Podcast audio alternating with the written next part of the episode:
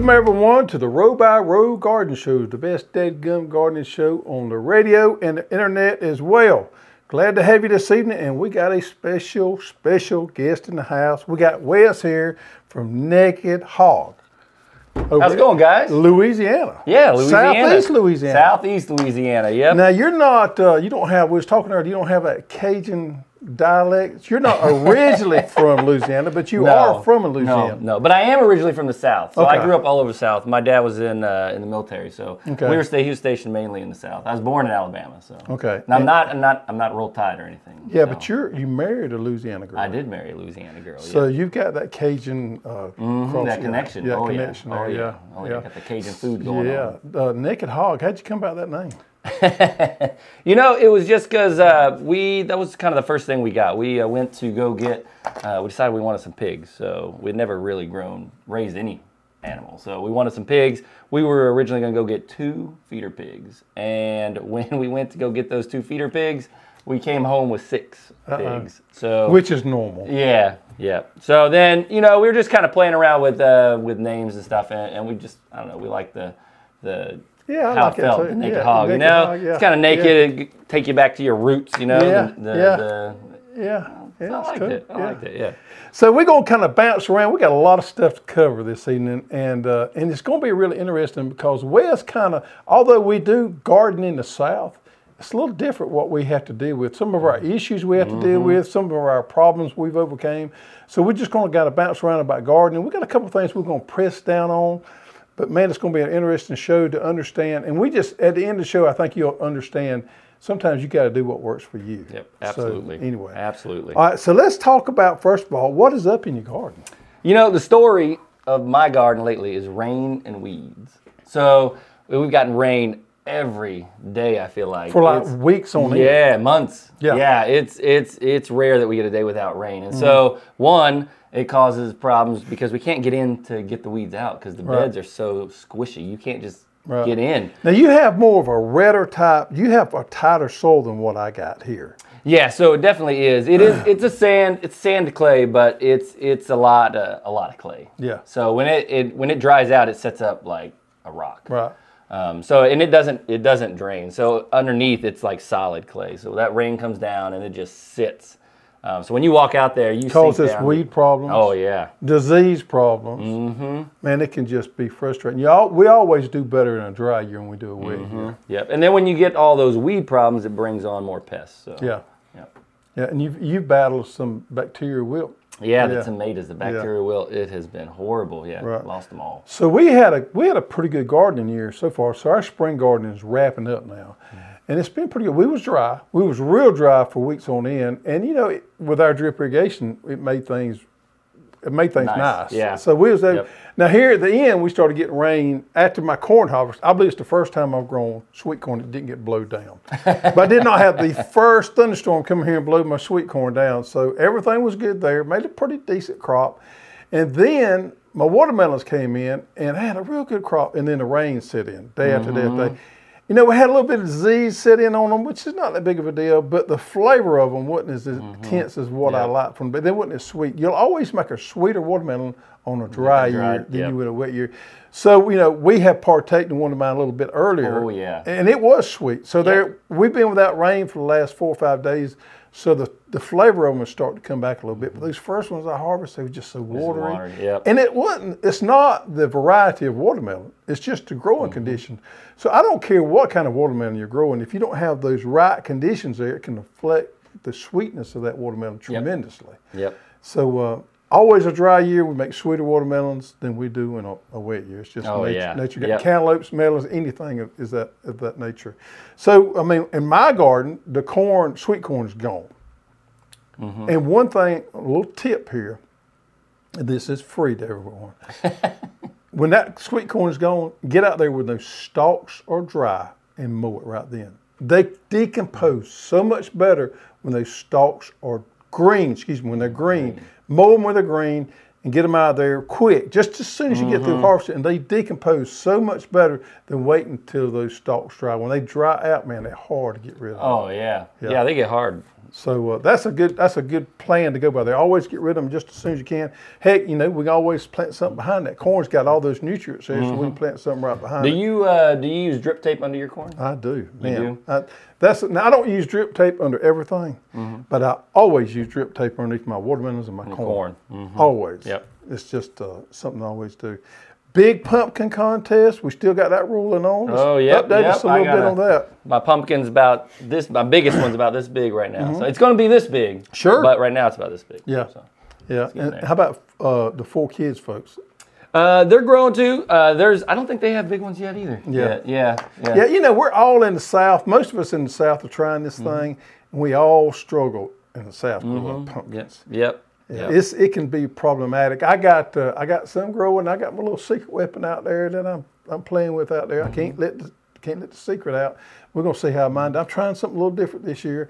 I have failed miserably with giant pumpkins in the past. Now I actually do Mm-hmm. pretty good growing a regular pumpkin, but with giant pumpkins they are problematic for me. Oh So, yeah, and you know, Aaron uh, with four kids and farm might actually have a little bit of advantage since they actually live over in California, so they got that little bit drier, a lot Right, drier. right, So they got right. that warm and dry, and they don't have uh, quite the disease issues. Oh yeah, yeah. here, They so- got a big advantage. Anything that's northern, uh, I'm gonna say from seven up, on the East Coast has a huge Mm-hmm. advantage. Yep.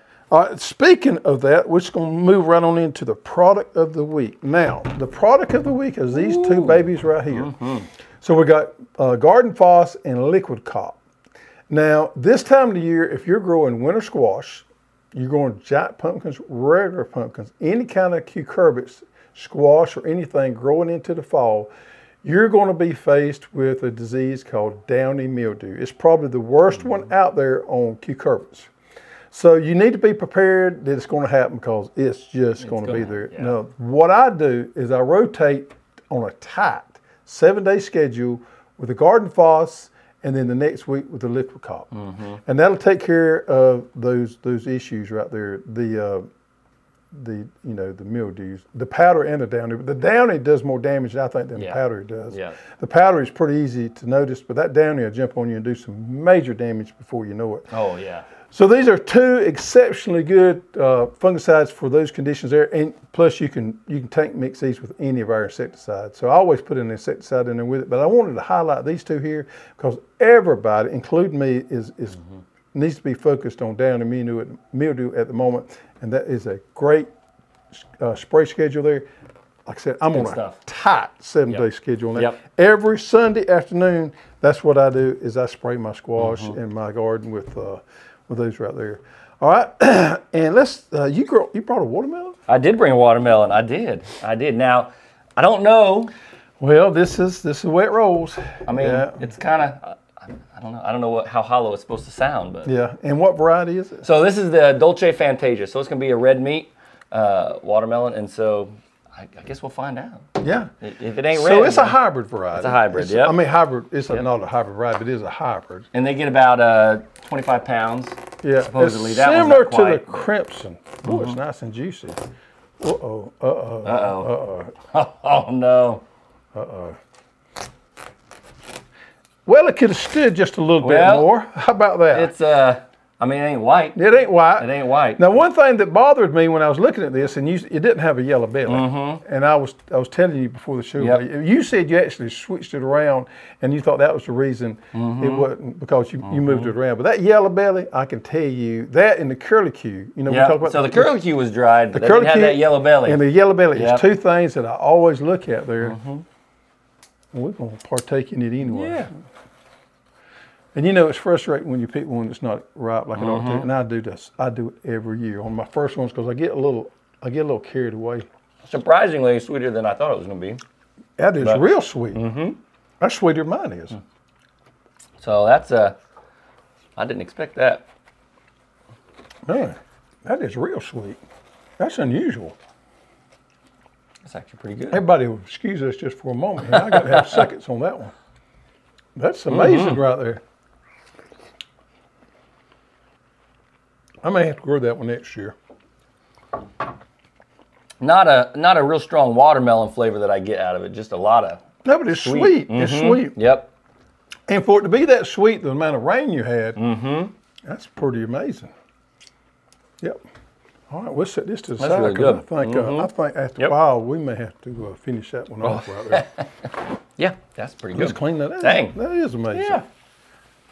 All right, so let's talk a little dirty, dirty gardening, okay?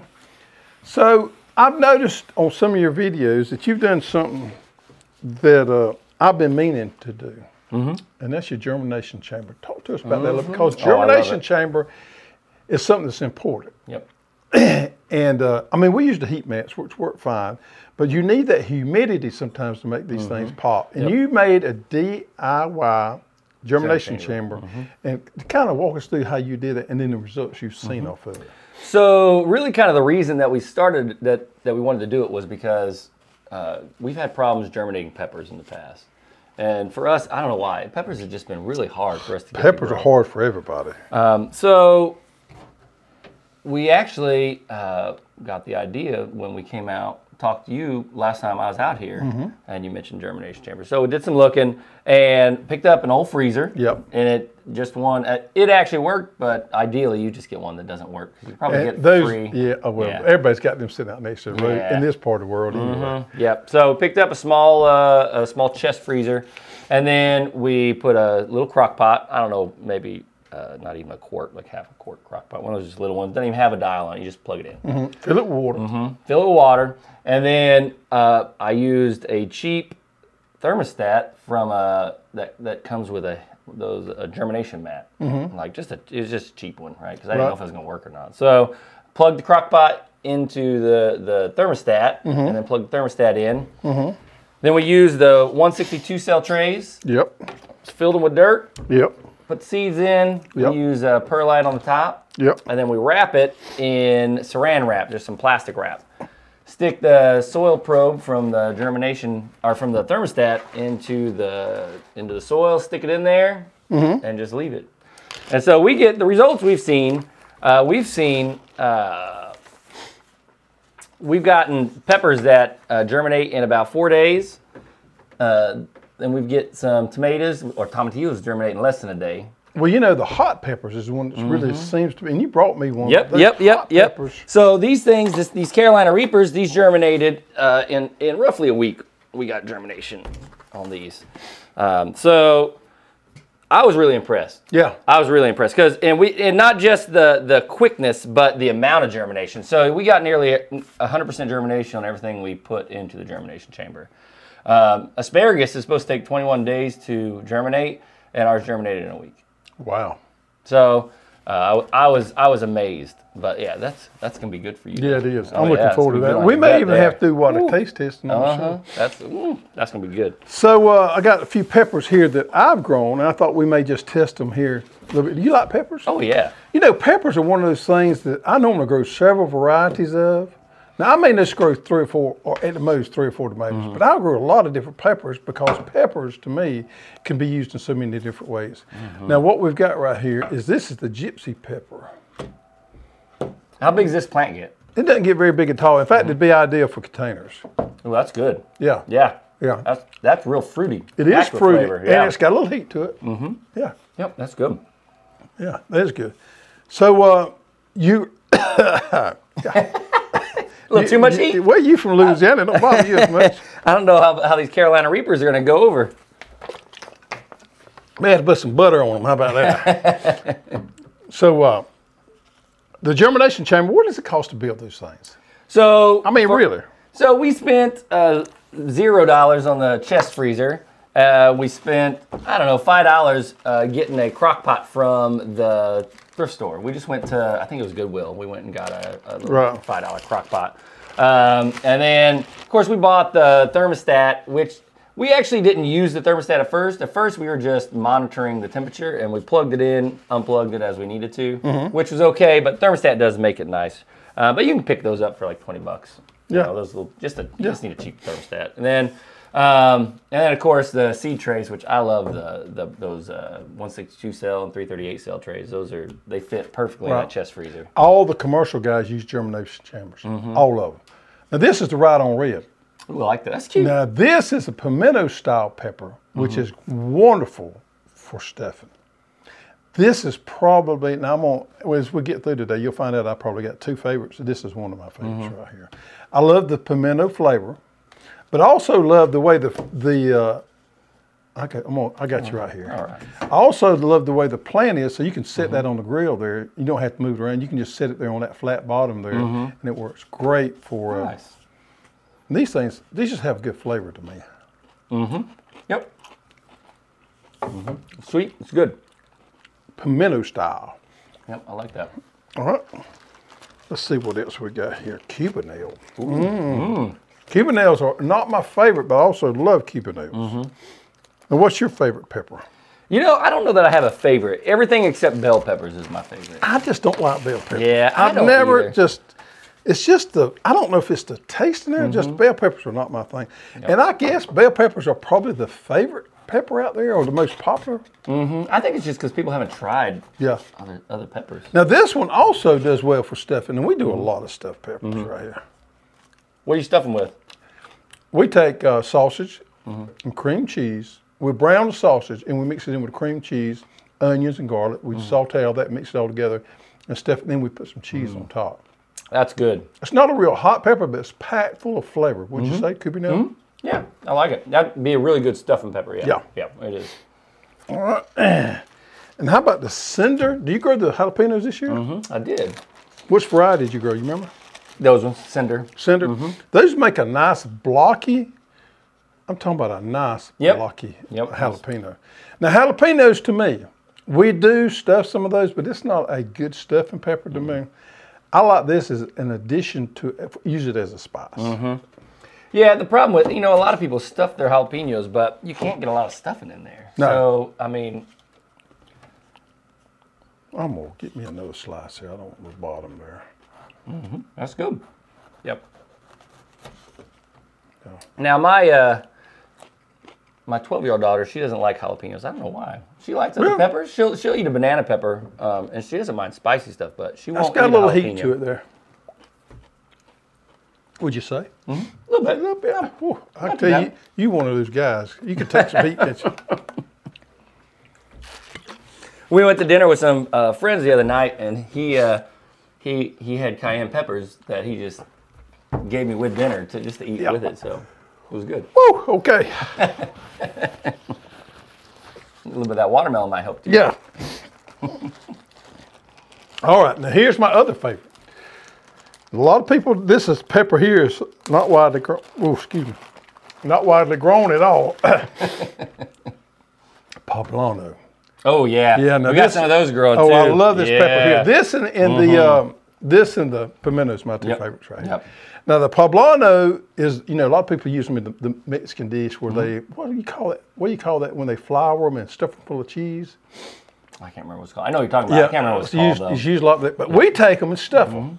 And then you know they when they dry it, it's then the ancho chili. Right, right. Same thing. I've never done that, but yeah, you had to sun dry them, don't you? I mean, Mhm, I think so. Yep. Okay, so this one here to me has just a little bit of heat, but what I really enjoy about it is the flavor Mm-hmm. of the poblano. Yep.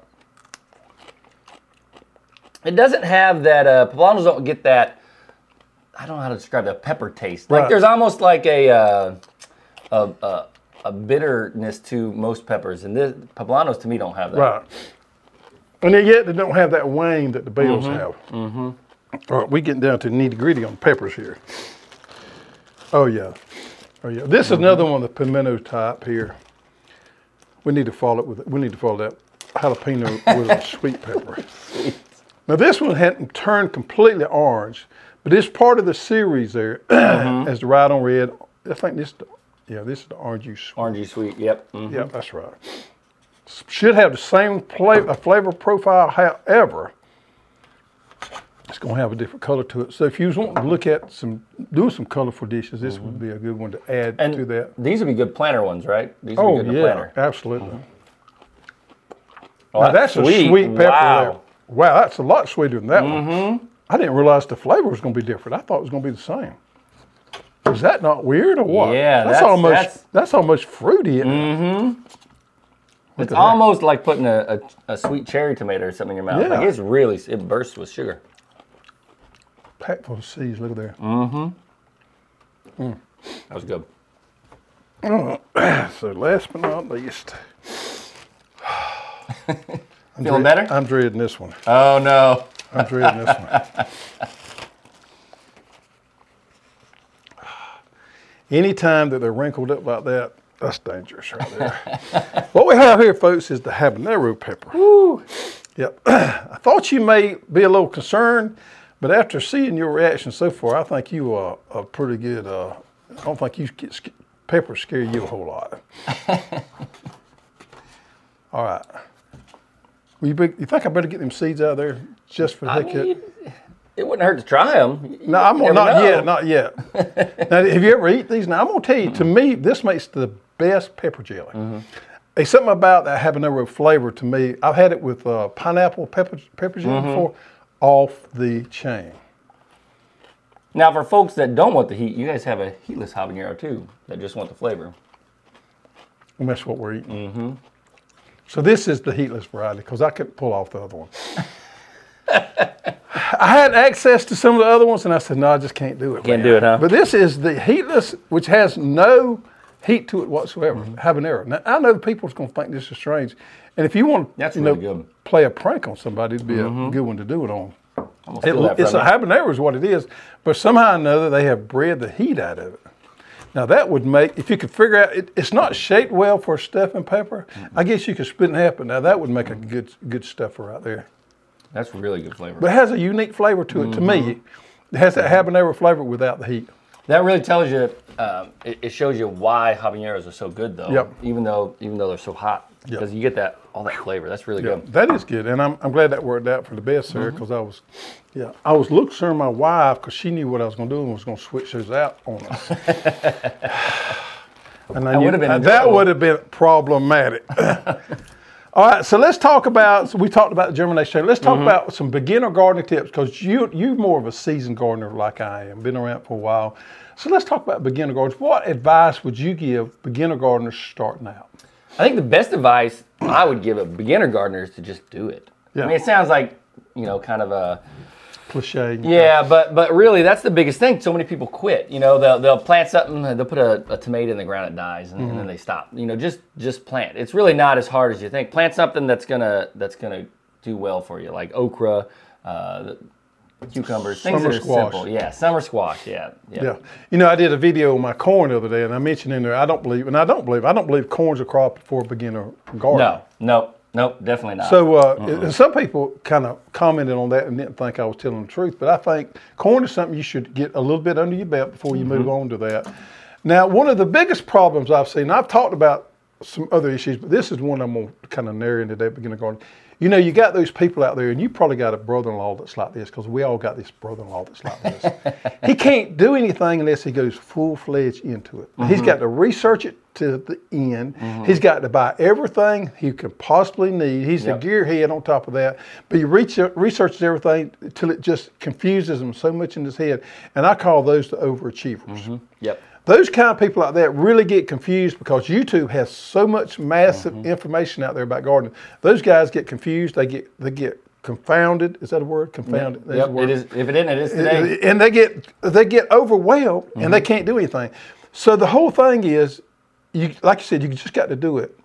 You got to do a little planning. I mean, you can't plant summer squash in the wintertime, so there's a little Mm-hmm. Right, you planning there you got to be doing. Yep. But you cannot overthink it. I'll tell you a secret. I, I was an overachiever when I started. Was you? I was. I was, and that was that was one of the biggest uh, hangups. You're, you you're know? one. You're one of those guys. I right? am one of those guys. My wife actually is the one who uh, helped push me, and she still does. She keeps me moving forward, so I don't get hung up down in the nitty gritty. Right. Yeah, because if you do, if you do that, if you get hung up down there, you'll never Never get, Get out of nothing grown. Right. ever. Yeah. So yeah, sometimes you just got to do it, and you learn from your mistakes. You you fail forward. Yep. Mm-hmm. Um, you know, be willing to try new things. You know, just like in, and we we cover this topic a lot, and I feel like it's just so important. Don't fall into a trap of one size fits all. I mean, it's just like your garden. We may have similar growing environment, Mm-hmm. but our growing conditions are different. I mean, you grow in a, a, a different type of soil than I do. People Mm-hmm. ask all the time, how long do I need my? Well, you're going to have to run your drip tape shorter. I'm going to have to run mine Yep. longer than what you are, Yep. yours, because we've got different kind of soils, and it's going to it's going to retain that water better than mine. My sandy soils, it's just going to leave there. Even the weather, the weather is different. I haven't. I don't remember last time I turned my drip tape on. It's been a while. Right. I haven't, I haven't watered. Right. I mean, you could have different disease pressure. You could have different. Yep. You, you could have more.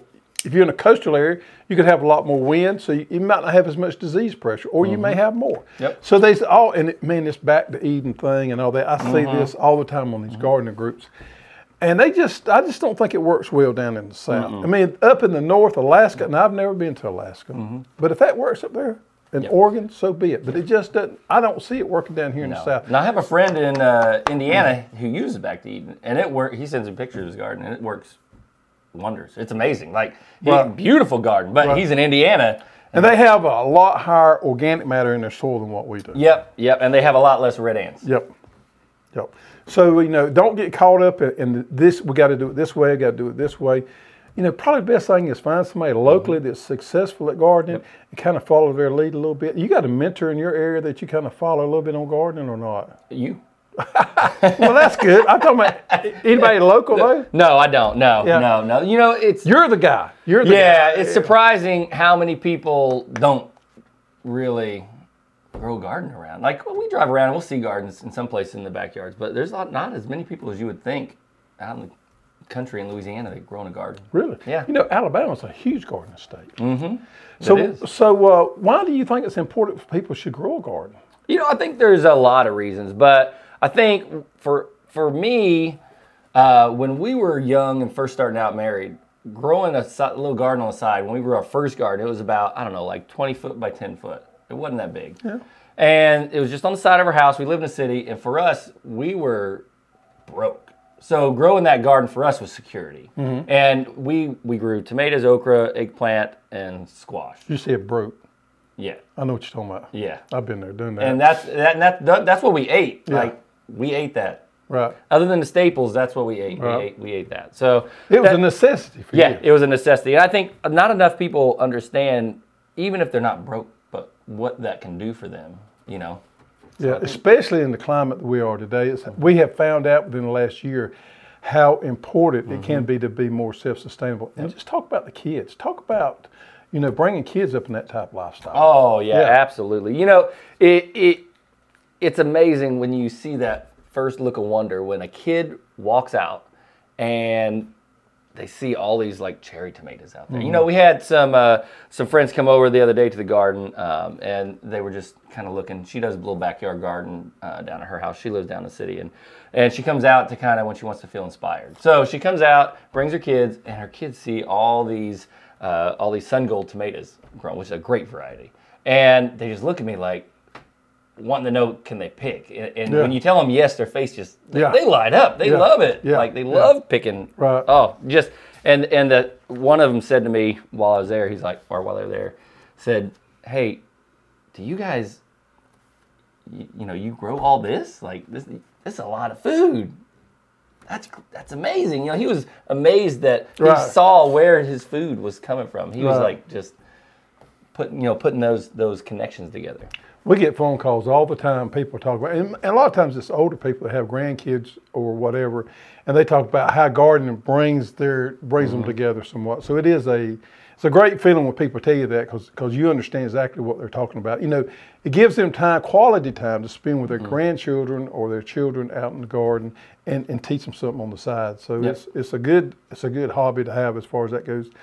Now you've tried. you kind of remind me of myself a little bit because you try some new things all the time. yep So you trying some intercropping this year? on Yeah, so companion planting. Yep. So we have one. Well, I guess you could say two beds what we're trying it in. So we've got uh, our one of our okra beds. We have okra, peppers, uh, basil, and roselle. Wow. And so we have uh, what we have planted in the first uh, six rows. We've got we've got okra, and then 12 inches over we got basil, and then 12 more inches over we've got a pepper. Um, and so everything is a foot apart. And I'm gonna tell you, it has been awesome. Now, what's the reasoning behind that?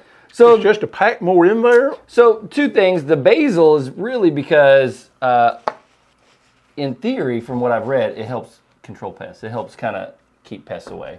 Um, So it's a repellent. yeah, Okay. it's a repellent. And then we eat a lot of basil anyway. So the other the other side of that is like you said, it's to pack more in there. And our okra has hasn't slacked off at all. But on top of the okra that we're picking, now we're picking peppers and basil. We had oh five pounds of basil. We went out, we just cut them all off, took them in, freeze dried it. Oh, Now, intercropping has been around for a long time. These normally you do it for a reason, and Mm-hmm. it could be for several different reasons to get more production off a particular area. Yep. Or you can do it as a trap crop where you put some, another variety in there to take some insect pressure Mm-hmm. off from another crop. The first crop that I ever remember intercropping, and this is goes beyond my time. This is the old timers telling me about. Have you ever seen one of these Cole mule drone, drone planters? Mm-hmm. And they got the two hoppers on them. yep. Well, those was made specifically to intercrop velvet beans in with corn. Wow, So you, you put know that. corn side on, on one side, and the mm-hmm. other side you put velvet beans in. And when you mm-hmm. planted that row in the same row, mm-hmm. you was planting velvet beans and corn. Well, it worked well back then because they would go out there and by hand they would pull the cob off, and then that velvet bean used that corn as a trellis to grow up on, and they would turn the livestock in once the velvet bean got mature, and the livestock would salvage or they would go in there and eat what little bit corn was left, and they would eat the velvet beans. Yeah. So intercropping has been around for a long, long Yep, time. yep. Now it's it's touchy because I've done a lot of work with it, and some things not really work well for me. And a Mm-hmm. lot of people, if you go on the internet, they spend a lot of research done on intercropping. Mm-hmm. It is a touchy thing because there's so much that goes in there that you got to be successful with, Yep. and it can it can be tough. I tried planting clover one time and leaving me some little strips out. And I was going to plant my watermelons in those little strips, and I was going to let the clover in my middles Mm-hmm. die back. you know, it sounds like a wonderful idea, Yep. Yep. But it didn't work because I couldn't get rid of the clover. Extinguishing some of these intercroppings at the right time can, Mm, yeah, can be yeah. problematic. So that kind of, you know, goes into the second bed that we have uh, planted, and that is our peppers. So our main pepper bed is about a 2,000 square foot bed, and we've got Wow, 2,000 square foot of peppers. Yep, yep. there's uh, 14 40 foot rows. Wow. So there's uh, sorghum sudan grass planted in between the rows of peppers, and we just mow it down. So what was the reason behind the sorghum? So our garden, our garden beds are pretty new, and so they're really lacking in organic matter. There's a ton of clay. We need to work that soil, and so what my thought was, I don't want to have to not plant these beds because I need to cover crop them for a year 1st and so I'm trying to get the the benefit of the cover crop in addition to still getting a harvest from Mm-hmm. it. And so what we do when we mow it, we then take the clippings and we put it down the row of peppers in between. in Okay, between. so so that keeps yeah. So then that keeps the weeds down as well. wow.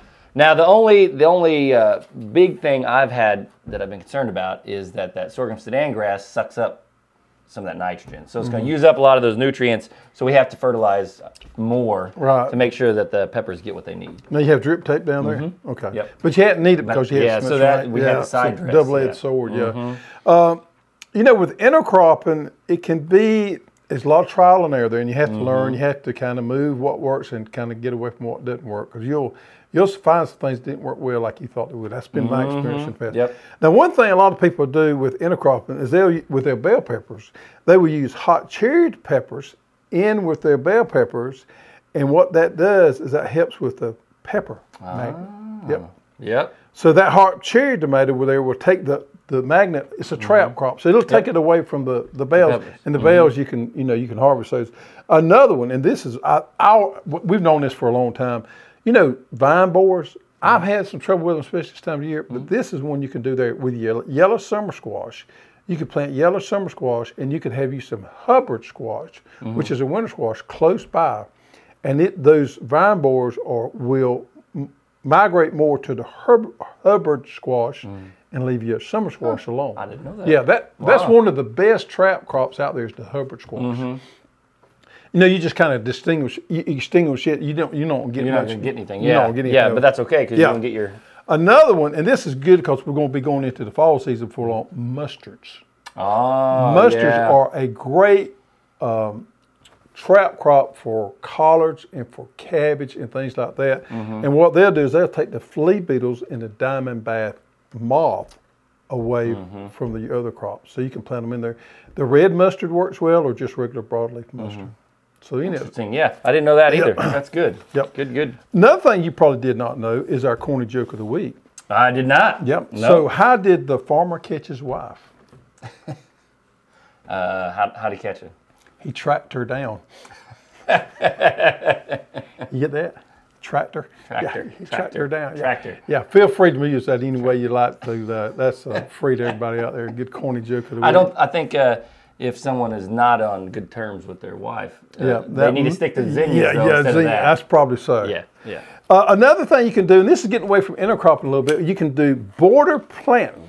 Now, border planting is when you plant a crop on the outside of a particular crop that will help with pest also.